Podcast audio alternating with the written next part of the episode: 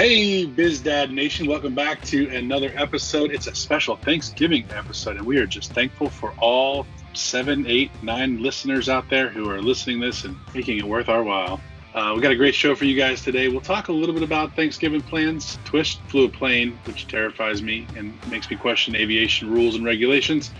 Uh, we'll talk a little sports and biz news, but the two biggest things that we're going to hit on today is we watched The Social Dilemma, and it created a whole lot for me to think and talk about. And then we've got a special talks with Twist. She's got all kinds of questions for us, followed by our final four, your favorite Thanksgiving dish. Let's jump into it. This week's Biz Dads.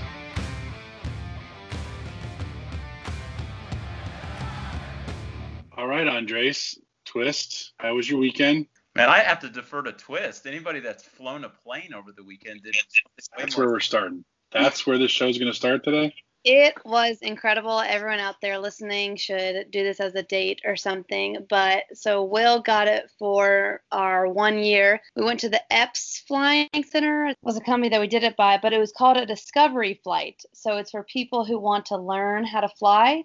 So I was in the pilot seat and he like did a quick intro to everything and we just thought we were going to be in the back cute cuddling looking over Atlanta and then he was like okay you're in the pilot seat and I was like oh I can't sit next to him oh well and Will was in the back. And then we get in the plane. He's like okay this is how you go up and then you pull this when you want to go get off the ground. And that's all the instruction I had? I pushed the throttle in and I pulled it back and it was a little rocky, but I flew around Atlanta for an hour. And I kept watching the instructor because he was it was kind of like a driver's ed car where he's in the right and he like has a steering wheel, but I have a steering wheel too. And I kept watching his hands to see if he was touching it. And I landed the plane four times and took us off four times. So those were called touch and goes. So you go on the landing, quickly hit the ground for two seconds, and then pop back up and I did that four different times, flew around for an hour. It was incredible. At sunset, we flew around. It was so fun. Andres, do you know what the first words out of my mouth would have been if Margaret Ann or Ann, for that matter, if I was in a plane and they were in the pilot seat and the pilot said, "Okay, here you go." You know, the first words of my mouth would have been, "Hail Mary, full of grace, the Lord is with thee. Blessed art thou among women." Blessed. I would have just over and over again. It would have been a. I would have had to have a rosary. I would have had to have Wow. God knows what all all I would have needed in order to get through that. And how did Will handle it? He was chilling, just in the back. He was never worried. I don't know why neither of us were never worried the whole time. I was pretty calm. There's so many things I can say about Will taking a back seat while he let you fly the plane. Um, but I'll skip on to that. It's only an hour show. But he said I have to do it for him next year. For I am just grateful that one, I didn't know about this before it happened. Yeah, didn't. And two, that I didn't see a streak of flaming gas ball drop out of the sky. I definitely went over your house though. We went all the way to Six Flags and like drove around and saw all the all the rides and everything. Man, how cool! It's a it's, I'll give it up to Will. It's a pretty cool gift. It was. He did extremely well. It was so fun. I mean, that kid continues. Every time I think he screws it up, he brings it back. He just must be a good. He must you know be a good battler. His baseball days, he probably battled three two counts really well. He definitely doesn't give up. He's a fighter for sure. uh, Andres, how was your weekend? Can you top uh, that? No, no, no way I can top that. Well, you know, the kids are out on fall break, so it was kind of the start of that over the weekend. No, I mean, you know, we just hung around Smyrna and and did the uh, a lot of the normal stuff. I've got a a bunch of Christmas stuff I've got to get down from the attic. We are not having any family in town due to COVID, so it's going to be a much more quiet Thanksgiving. But it's all good. Hopefully, get to see some friends over the next few days, including you and your lovely wife and your kids. Uh, but it's all good. My Chiefs had a nice win on Sunday night. Uh, we came back and beat the Raiders. The legend of Patrick Mahomes continues to grow, so plan to watch a little bit of football this week. It was all in all, it was a good weekend. How about you? You know, it was uh, it was a good weekend. It was the first weekend we had without any sports, no flag football, no baseball. It was really weird. I got a lot of yard work done. I played in a golf tournament on Friday that uh, is called the Pinky, and there's this really great charity that a couple friends of ours started in Atlanta called the Giving Kitchen. If you're looking for a charity to support, this is a great one, the Giving Kitchen. The guys that started Muss and Turners and Local Three, MTH Pizza, they all um, they all started this thing up. And good friends of ours who own Stats and Maxes and Beer Garden and all that, Dos Pocos um, are all very, very involved. Our, our good friend Andre from Porchlight. Well, some of these guys are going to have to sponsor us now that I've thrown all their names out there. So anyway, we get out there, and this thing is a drunk fest. It is. They every hole they are saying, "Would you like something else to drink?" At one point, I asked the guy. I said, "Do you?" Because I've been on this strict diet, so I haven't drank in four weeks, right? So we get out there, and, and the guy says, would you like something to drink? And I said, do you have any tequila? Because really the best thing I can have on this diet is tequila. And he's like, oh, yeah.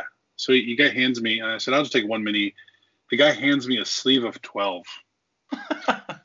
and then they started to pour whiskey. And it, anyway, I got through the night. But then the night, I got through the day. And then the night, while this all this is happening, I'm trying to close two deals, right? And as we get closer to the end of the day, these deals are not closing and I'm getting less and less coherent. So finally, and unfortunately, the deals fell apart, but uh, not because I was drinking, but we got to you know our friend's house and I decided that uh, you know it was time for me to step on a soapbox about a couple things. So I woke up with a moral hangover on a Saturday morning, which I haven't had one of those in a long time. I didn't do anything bad, but I was just talking too much. Mm. So I, all day Saturday, I decided I would work that out of me by uh, doing yard work. And then we had to go to a birthday party with all the same families that afternoon. So I got to apologize to everyone. And they're like, dude, what are you talking about? It's great. So anyway, it's just one of those weekends. I filled my lack of sports weekend with uh, falling off the proverbial diet wagon. I, I want to hear about the moral conversation. Uh, one was private school. The biggest one was private school versus public school. Uh, that was that was the is the that was the big conversation, and there was a mix of both people, public school who our kids go to school with, some private school kids, and and I was just talking more about Smyrna really, that the problem our high school has is that we have so many schools around where where people are sending their kids to different schools. So all of these kids that grow up, like we all went to you know one or two elementary schools, then a middle school, and then a high school, right? For the most part, or maybe even two middle schools fed into a high school. That doesn't happen in Smyrna, and because most people will send their kids, or a lot of people will send their kids to, to private schools. So we got we just got going, got into you know a nice friendly debate, but I was loud because I was you know I was Red Door Brad. For those that know Red Door Brad, he's a great man. So anyway, it was a fun night. We had a chance to. Uh, really hang out with some some of our you know best friends. We you know guys like folks like you that we just love being around. It makes for fun evenings. Oh but, yeah. Uh, you know, then we had um, you know we got a chance to get some church in on Sunday and got more yard work done. It was just a good solid solid weekend. And then we played a little wiffle ball with the kids today, the first day of fall break. That's awesome. Yeah. Thanksgiving plans though. I know you said you guys are staying here and you know we've had the chance to celebrate Thanksgiving together. I made a terrible critical error here. But before I get into that, Anne, what what are you doing for Thanksgiving? How are you uh, celebrating with Captain Will? We'll start calling him Captain Will here. Okay. Um, um, we are just staying here for Thanksgiving, and then I'm going down to Jacksonville on Friday afternoon for the weekend. Spreading the time. That's good. Very smart. Mm-hmm. Well, yeah, we were originally going to do my in-laws as we started talking about the group size, the group size got to be you know, like 18 people. So my parents were coming because my brothers and his wife were coming down for Christmas. And I didn't want my parents to be alone. So, you know, the, the, the, my in-laws were very, very nice to make sure they had a place to come. And I started thinking about the size of this group. So I made the, the error, right, Andres, of trying to do the right thing for my parents, which was say, all right, why don't you guys not come because I don't want to put you in an environment where there's that many people, right? I'm trying to be careful with my folks, caring more than they do. And we'll go hang out with them. Well, the four of us, my immediate family, Margaret and the boys, will go to my folks, and then we'll go catch dessert at my in-laws. You would have thought I set off an absolute time bomb. That's right. It was. I would say it was not handled properly on on um, one side of the equation. I'll let my listeners figure out which side of the equation I think that is, not mine. But here we are, right? My, my Margaret Ann and I are talking, and Margaret Ann and I are like, look, we were trying to do the right thing, you know. Finally, I talked to my parents and I said, look, here's the deal. This all blew up. I made the decision for you guys. Do you care? And at the end of the day, my parents were cool. They're like, no, we didn't. We didn't care. We were not coming because you didn't want us to come right? So they were trying to help me do what I thought was the right thing. And Now, God knows what Thanksgiving will be like. So tune in next Monday to see if there's if I can keep my mouth shut. We'll see if that happens. You know, I mean, it, it just all in all, it was really it's the first time we've ever had anything like that where it was kind of like I'm trying to do the right thing and it falls apart and you know, eh, you can't make everybody happy, and that's the moral of I think being in a marriage, right? And so when you when you know this, you cannot make all sides of your family happy at all points. That's mm-hmm. something to always always remember. Right. well, let's jump into a little bit of sports and biz news. So, you know, Andres, twist, not a whole lot for me this week. I mean, it was kind of interesting to see a little NBA free agency. Our Hawks made some moves which was nice to see. But I cannot tell you anything I paid attention to less than other other than seeing it on the scroll. But uh, twist, you had a little drama in the Clemson Tiger family this year, this week. Yeah, that was pretty painful. A lot of my friends like flew down there and drove down there, and then they cut it off right before. I just thought they handled it terribly. Yeah, man. Andres, did you see this? They canceled the, the Florida State Clemson game. What an hour before the game was supposed to start, something like that. And yeah. then you got Dabo calling out telling them it was an excuse because they still wanted to play, and Florida State was like, "Well, we're not ready. You know, we can't play. We, you know, it's all about COVID." Got pretty, uh, pretty heated there for a minute. Man, I tell you, the college football the last three or four weeks has just been a kind of a stinker to me. It hasn't really been any good since that Notre Dame Clemson game. There hasn't really been much to watch. Agreed. Um, I think this year's a wash. It's been I'm kind of a, I don't know, kind of a disappointment. Literally, it's college basketball Wednesday. I love the fact that Ann just said it's a wash because her team lost. it's like I'm done. This is terrible. Unless we end up winning, then this this year didn't matter. I'm only watching NFL this year. I mean, there's nothing else I'm really paying attention to on the college football side, unfortunately. I mean, I'll watch the college football playoff. So, Andres, what's the look? What's it looking like for the college basketball season? Well, I think a lot of these arenas are going to be empty, at least home games. Uh, they are doing some some games in Indianapolis to kind of get the season going. I think the season starts on Wednesday. They always do some early season matchups between some of the top, you know, five or ten teams. So they've got an early slate of matchups. But as you know, college basketball teams don't really. It's hard to know who they're going to be in, you know, November. It's really not until mid to late December, early January before you really know what you got.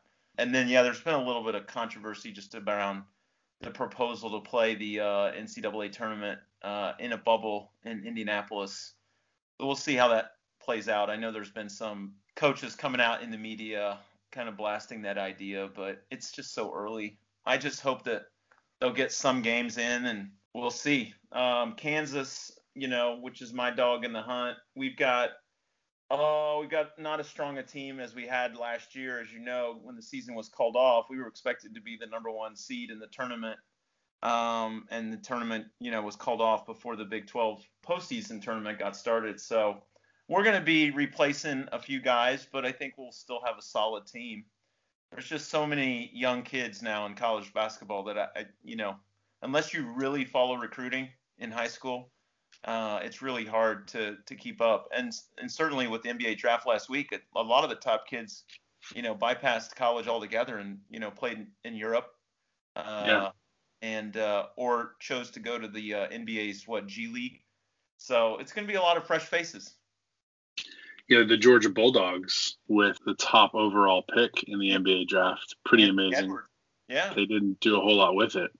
You know, it's it's funny. We the deal is we were trying to negotiate. Um, we're all about college basketball, and, and, that's why I was trying to get it all done on Friday because the tournaments start um, Wednesday. And to your point, there you know there's there are I think four tournaments taking place up at the Mohegan Sun. Um, yep. So we were working on some basketball. There's a deal that we were a part of down here in Atlanta at State Farm Arena, which is great. Um, some big names uh, Georgia Tech, Kentucky, LSU. Um, but I mean, it's it's crazy that college basketball season is already here, and that uh, still we're still dealing with this thing. Um, but anyway, hopefully, you know, we'll all have a vaccine, and we'll all at least be able to go to the games in March. Well, let's jump into what I want to talk about here, focusing on our cul-de-sac chat and a little preface. But if you haven't watched it, there is a documentary out there called The Social Dilemma it is quite freaky. And I haven't talked to anybody that is truly comfortable with it after they've watched it. But let's jump into this week's cul-de-sac chat. So, Anne, you've watched The Social Dilemma, right? Yeah, just did. Andres, you've got an hour or so of it in. You've got, um, plus, you have an understanding of some other books that you've read about what's going on there. I'll tell you, I mean, first, Anne, give me your thoughts on The Social Dilemma, coming from a total different generation. So, from the Zillennial point of view, I think that we all should watch it. I was just thinking about a way to force everyone to watch it, but I think it was extremely insightful because people just can go on there for hours and they don't realize they're just addicted to it and they don't realize what they're doing and how like everyone's mental health is being seriously affected by it. Like when they were talking about the suicide numbers going all up after seeing social media hit the world, that was just heartbreaking. But oh, it was terrible. Yeah. I think everyone needs to watch it for sure. You know, if you haven't watched it, it's a documentary done by this group that started an organization called the Humane Technology Project, or Humane Technology is the overall group. And they have a whole campaign around the social dilemma. And um, what they talk to you about is how the entire environment of not just social media, but you know, really Google, email, your social channels, um, all of these interactive devices are all our inter- interactive programs are all created to generate massive amounts of data that can then be sold to advertisers. There's a quote in it that says, "If you don't know what the product is, then you are the product." And that kind of sat with me like, "Oh my god, like this thing is truly crazy." The dilemma that, you know, we all face obviously is you become addicted to your phone. And what they're doing is they're constantly driving that addiction. And they compare it to a drug addict. And probably the second most, or maybe even the most impactful quote that they talk about in the movie is they say there are only two products that call their customers users drug dealers and social media technology companies. Because that's what we do. We are absorbing and using all of this information that they send us and it takes you down a couple paths, right? They they talk to you about how the you know there's these impressionable kids, so they have this family, this very 2020 family of a you know two teenagers and a, probably a middle schooler, and they follow the path of them using this technology. And the poor girl, you know, is posting pictures of Instagram every few seconds, and somebody makes fun of her ears, and then she, you see her go into this depression and this insecurity. Then you see this high school kid start getting information, all this propaganda information, all this information that is about. Um, they don't give you the political side, but they you know that it's a political discussion. It, there's protests and all these kind of things, and this kid gets sucked into all of this content that he starts to absorb online. Well, what they tell you along the way is that the algorithms that were created are designed to keep you engaged so if the three of us were to sit here and Google something, and we should actually try this, we should Google something and see how our results differ, right?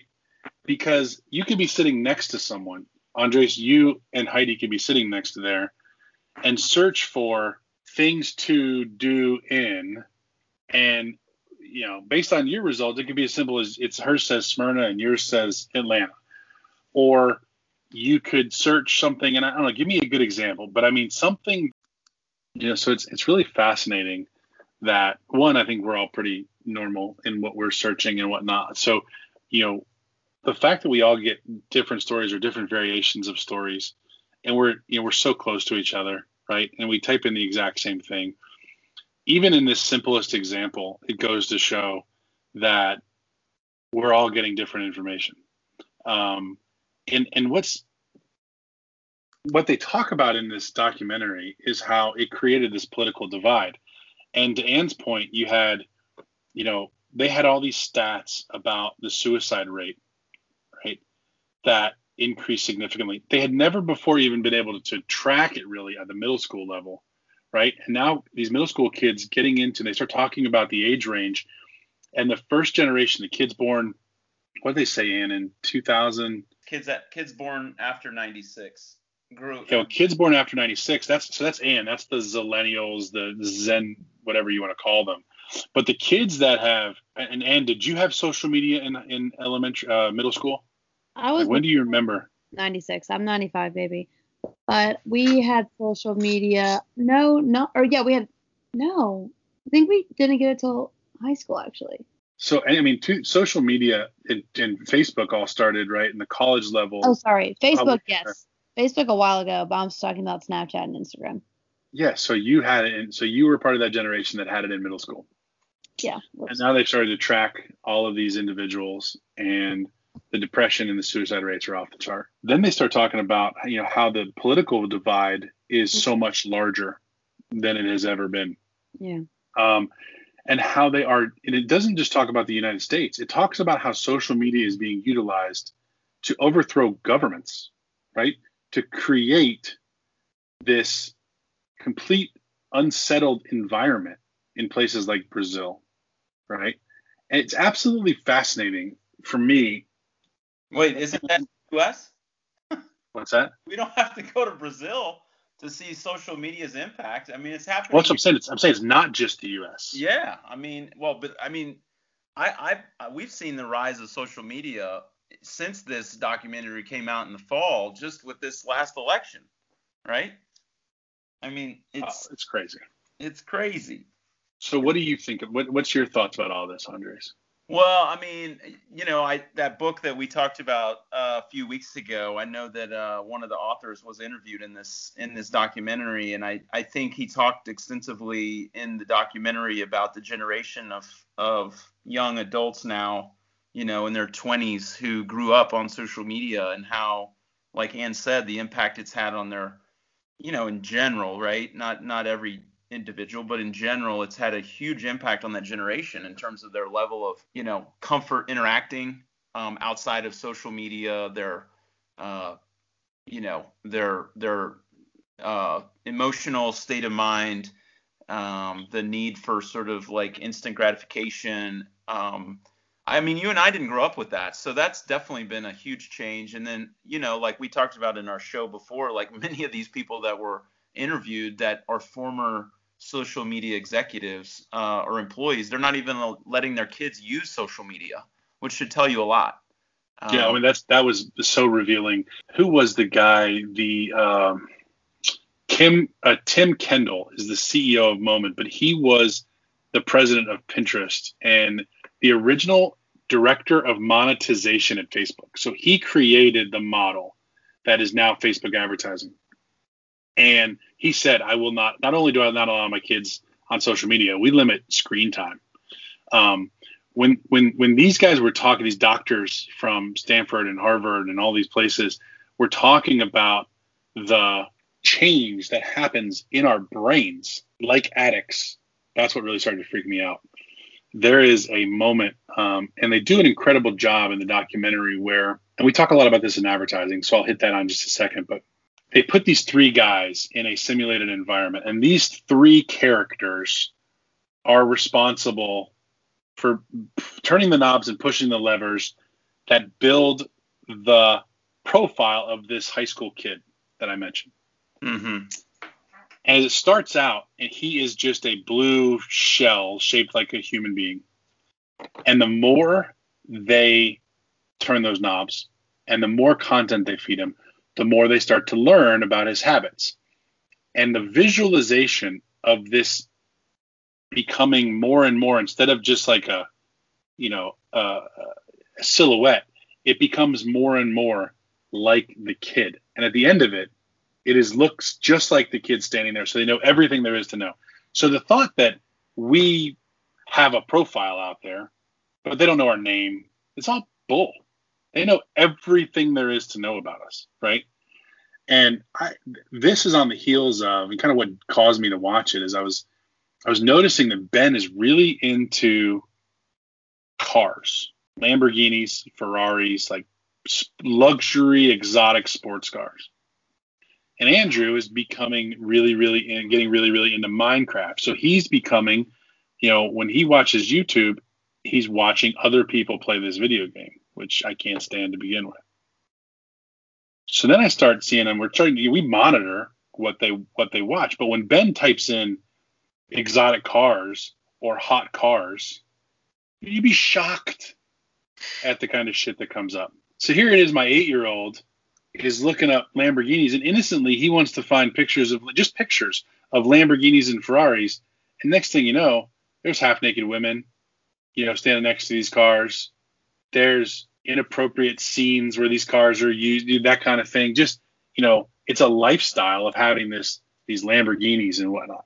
And I was like, that's it. You know, I started to educate myself on this, and I'm like, all right, YouTube's gone, right? I'm okay with them watching television or watching certain things like you know that they're going to enjoy on YouTube, things that I know I can control a little bit. But it really freaked me out that even YouTube kids they talk about in this documentary controlling the consumption uh, of these these these younger kids that start at a very very early age. It's just totally freaky. Yeah, I mean, I, look, I think there's a lot. I think there's a lot to take away from this this show, and and I think it raises a lot of disturbing questions for parents, um, and probably for people that have social media accounts, right? Um, some of which are the fact that you know, like you said, you're turning over significant amounts of data, uh, and the you know the activity basically that you're doing throughout the day, all of which is being fed into an algorithm. That algorithm's getting smarter and smarter, learning more and more about you. And, you know, probably for me, I go back to, again, I, I read a lot. So I was, you know, ironically, I didn't know we were going to talk about this issue, um, you know, when I was reading this a week ago, but I came across a quote that is attributed to Zuckerberg back from when he was in, you know, college at Harvard and this is as reported by the news, uh, business news uh, website called Business Insider. But this is Zuckerberg. Zuckerberg, yeah. So if you ever need any info about anyone at Harvard, just ask. I have over 4,000 emails. Now this is him at 20 years old. Okay. I have over 4,000 emails, pictures, addresses. His friend, what? How did you manage that one? Zuckerberg, people just submitted it. I don't know why. They just trust me. Dumb, and I won't spell the word. and you know, the author of this book that I'm reading says, you know, what has really changed? Apparently, not much. Now there's 2.7 billion, you know, what? so, I mean, to me, you know, gets into that whole debate at the end of the show around did there does there need to be more regulation? Are these monopolies have they gotten to be so big that you know you have to start regulating them? I don't know where that goes. I do think that uh, I do think that they've gotten to be so big and so powerful. Um, and you have seen a lot more oversight, uh, or at least, you know, the CEOs being called to testify, um, you know, before congressional um, committees uh, over the last year. Uh, so we'll, we'll see. I, I, think that there's a lot more attention being paid to this, um, but it really does start at home. And I always come back to the idea that, you know, if if you're not mature enough to be able to understand the dynamics of what these companies are doing um, and how they're utilizing your data and, and how the stuff you're being fed could be manipulated and filtered, you know, that's probably the bigger issue. But definitely these companies are taking advantage of it. And um, huge. They're, they're, it's a it's a huge social issue.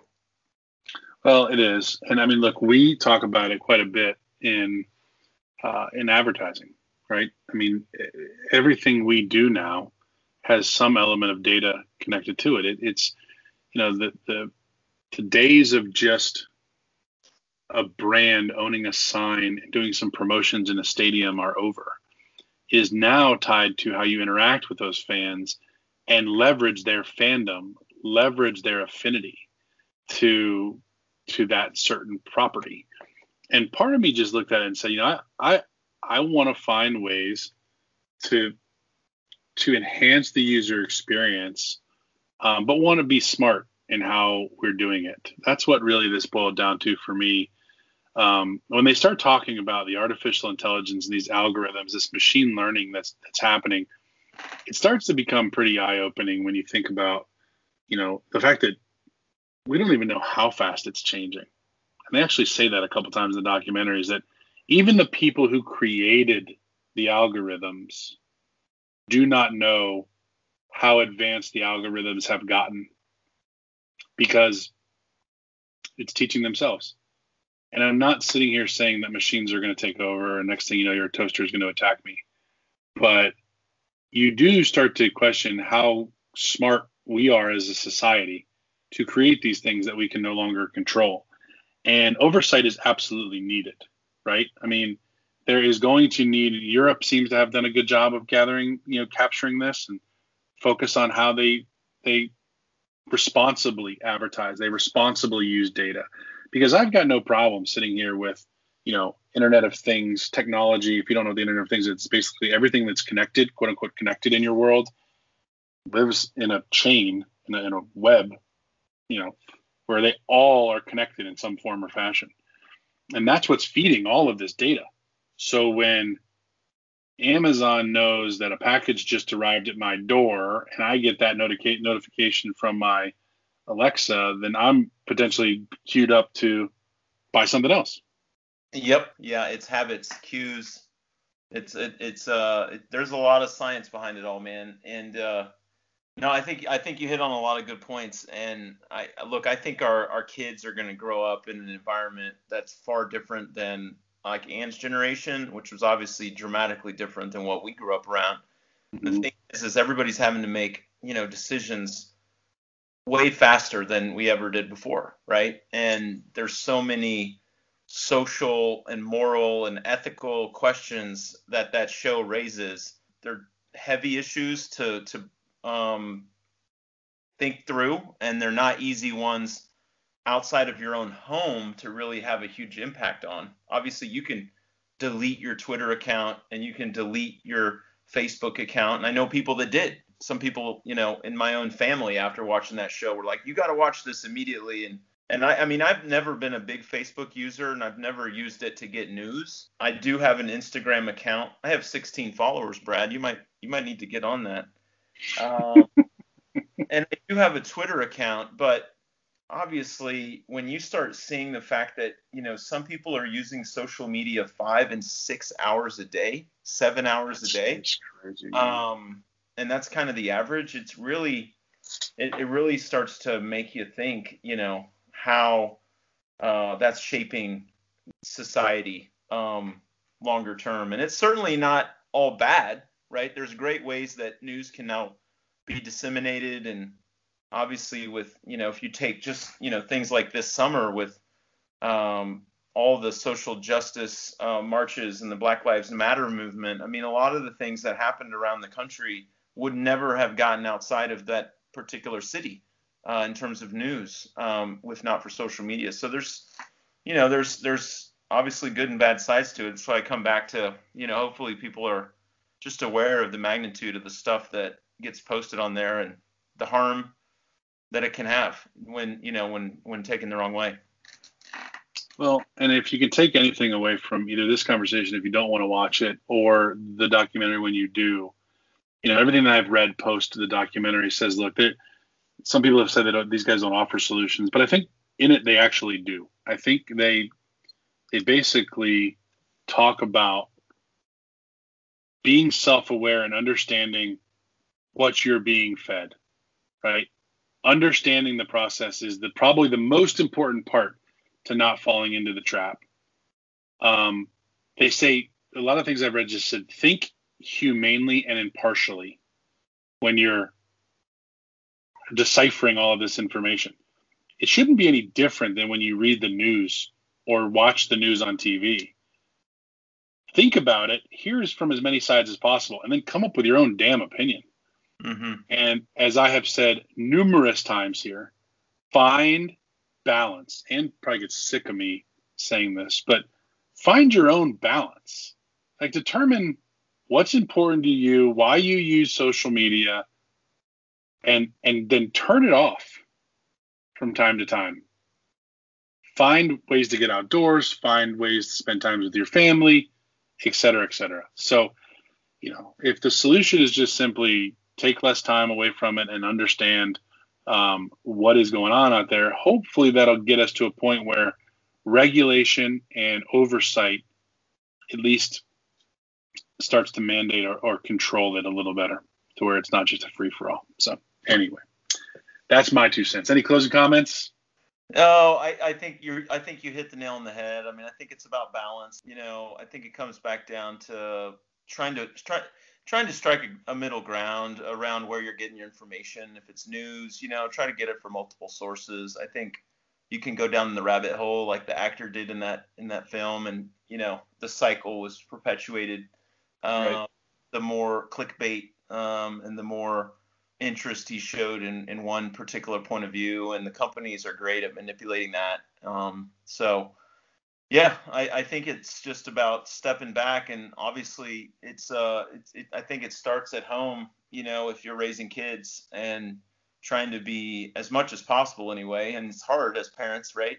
Because uh, our kids grab our phones and our kids, you know, get on social media before you even turn around. They're 10, 10 12 you know pages into YouTube or something. So it, yeah. it does take a very proactive uh, approach, and then trying to set some you know some ground rules and limits. Because sometimes I think kids, especially at our age, eight nine years old, like they don't know, even know what they're watching, you know. And then you turn around and you look through the history, and you're like, whoa, you know.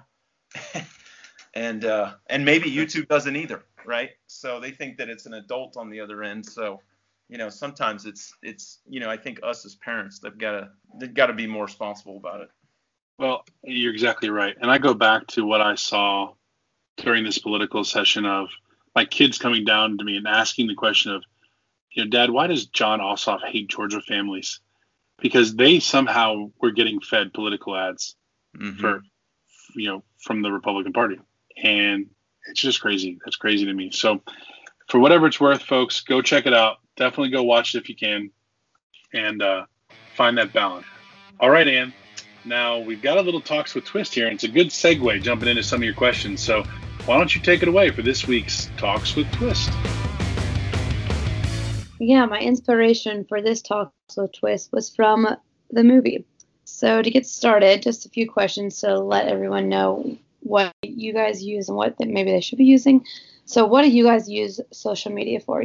Well, I think I, I do. I use it a lot more than than Andres does, but I use it really just for connecting to, to family and friends. I really limited what I post so that it's not necessarily pictures as many pictures of the kids as I did once before. But I, I only use it for one I probably search or, or, or absorb more than I post and I yeah, use it to just kind of see what's going on with with people that I'm no longer really personally connected with right? The, the high school friends, the college friends, people that I don't pick up the phone and talk to enough. And that's probably what got to me more than anything was that I don't spend enough time reaching out to people to see what's really going on in their life because everyone's life looks good on social media. Yeah, everyone's life is a lie on social media, I've discovered. And what app do you use the most? I, I think I use Facebook way more than anything else. Um, I think that's our age. I think uh, I'm not on anything other than Facebook, Instagram, and uh, Twitter and LinkedIn. LinkedIn is, is, strictly for business. I never use Twitter. Um, really, I you know I just haven't gotten into that. Facebook, Andres. Yeah, mine are. Uh, I'm I'm a heavy LinkedIn user. Uh, I I probably then after that I use I would say Twitter and Facebook. Generally Facebook is when I'm DJing. So if you ever want to check me out, go to my go to my uh, Facebook page, and I'm usually DJing a set on a Friday. I don't do Facebook to keep up with friends. You know, unfortunately, sometimes there's family. You know, we have a Sandate family page, so there's usually some cool stuff that's posted there. I use YouTube a lot, um, not to post things, but just to watch. Pretty heavy user of, of YouTube. And then I'm not really into some of the stuff I guess that's a little newer. Like I don't have a, a, TikTok. I do have an Instagram, but again, I only have 16 followers, so I'm I'm pretty lame. Definitely not an influencer. So yeah, I don't know. I don't know if that makes me like behind the times or with the times, but uh I just I don't get my news through social media. I get it through newspapers, whether that's good or bad. I read two or three papers a day. Good for you. Well, grandpa does that, and I think that's incredible.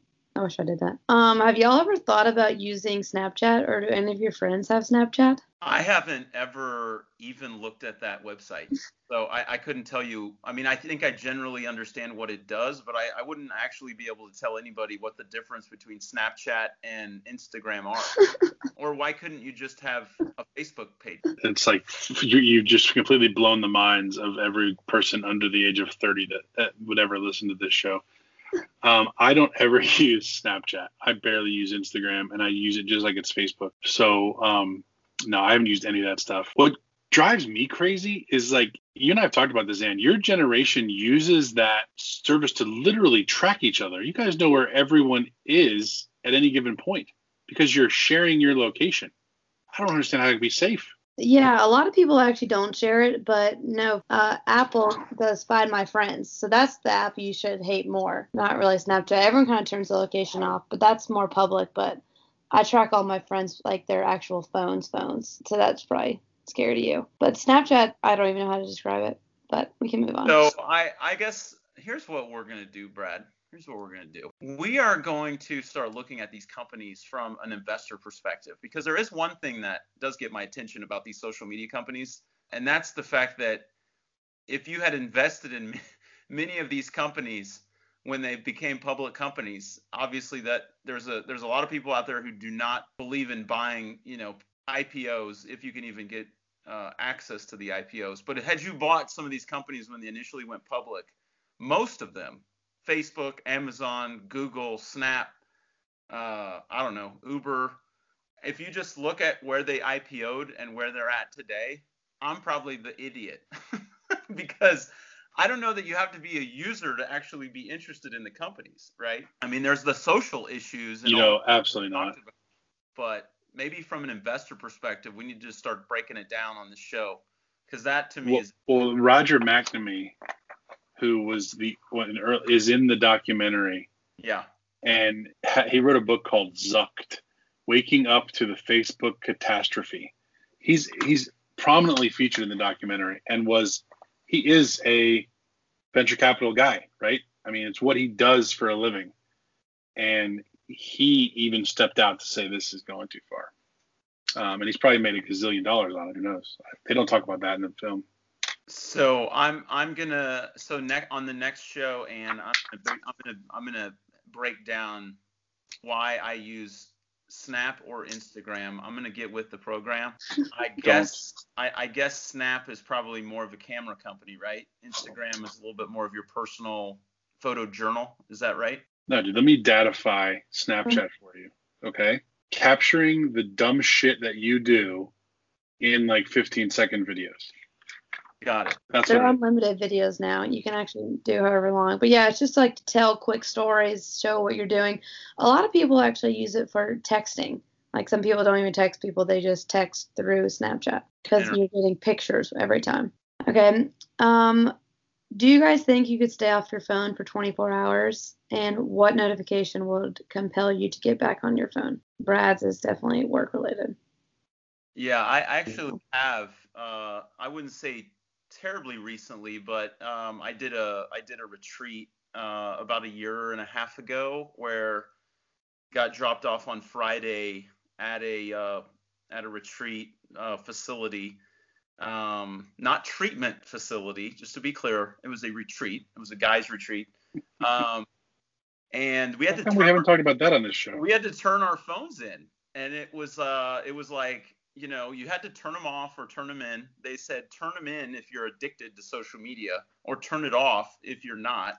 I didn't have to turn mine in because I'm not. So I just turned mine off and and you couldn't turn it on until Sunday like late afternoon. So it was, you know, it was basically, you know, two full days and it was I mean, I didn't I didn't miss it. The one notification, I guess, I mean, it's kind of cheesy, but I if there was an emergency, I'd turn my phone back on. Like, but I don't think that there's really anything social media wise um, outside of somebody in my family being, you know, in danger that would, you know, that I'm like so tied to that I've got to know. Um, certainly not any news or sports scores or anything like that, right? yeah, you know, I think it'd be tough. What? How do we? How have we never talked about the fact that you went on a weekend long retreat here recently? Oh, when? Hey, You got to dig deep. You got to dig deep to get information sometimes. We can talk about that. Yeah, we're gonna have to. I would be able to do it, and but it would be very difficult during a work time period. Like uh, this week, once we hit th- Thursday, I probably won't touch my phone until Saturday or Sunday. At least I hope, because I'll try to disconnect. But I will say that it it would be a text that would grab my attention, or something business related, like a ping from a LinkedIn connection or something like that. That I would look at and go, is there revenue there? That's the worst part. Yeah. Like, is there? Am I, are we going to be able to make money off of this? But yeah, I, I think I could do it. But if any time during the work hours, it would be it would really be really tough. But I think that's where one of the guys actually talks about how email. He's addicted to email, and I probably am too. You know, even though I, you know, it's now become worthless.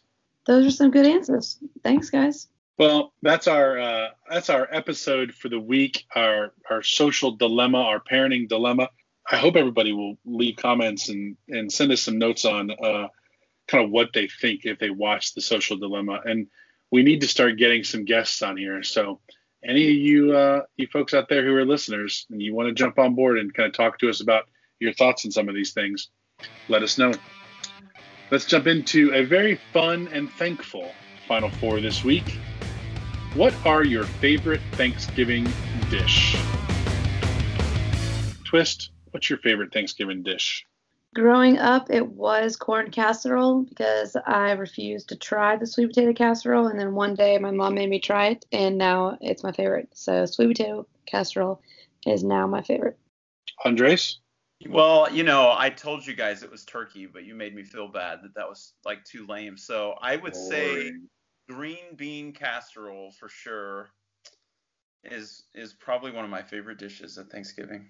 Yeah, that's mine too, man. Green bean casserole is a is a favorite for me. I'm a big fan. But I will tell you, I also have fallen in love. I, I never liked stovetop stuffing, but I like my father-in-law's stuffing. It's, like a family recipe they've had forever. It's really, really good. But um, the funniest thing I will tell you is our final. This is our fourth. For the longest time, my mother thought that I liked ambrosia. if, she, if, if you asked the question, she'd be like, "Oh, Brad's favorite is ambrosia," and I hate coconut. It's like one of three things in the whole world I don't eat. So I don't know where she got that shit, but it ain't that. Brad, that's the exact same thing that happened to our family with our grandma. That is so funny. It's I like never told her. it's crazy. It's like nobody even. It, it, it, kind of like Margaret Ann's mom thinks her favorite Easter candy is Peeps, and Margaret Ann can't stand Peeps. That's funny. All right, biz dads. Thanks for listening. I hope everybody has a great Thanksgiving. We are very thankful. Uh, Andres, I'm thankful for your friendship. Twist, I am thankful for everything that you do here and not only the biz dad world, but trenches. And uh, we hope you guys have a great Thanksgiving and have a great time with your families. Yeah, Brad. they there. Don't eat too much, and we'll look forward to our next show where we get to break down what happened around the Thanksgiving table. Amen to that. See you later. Biz dads, we're out.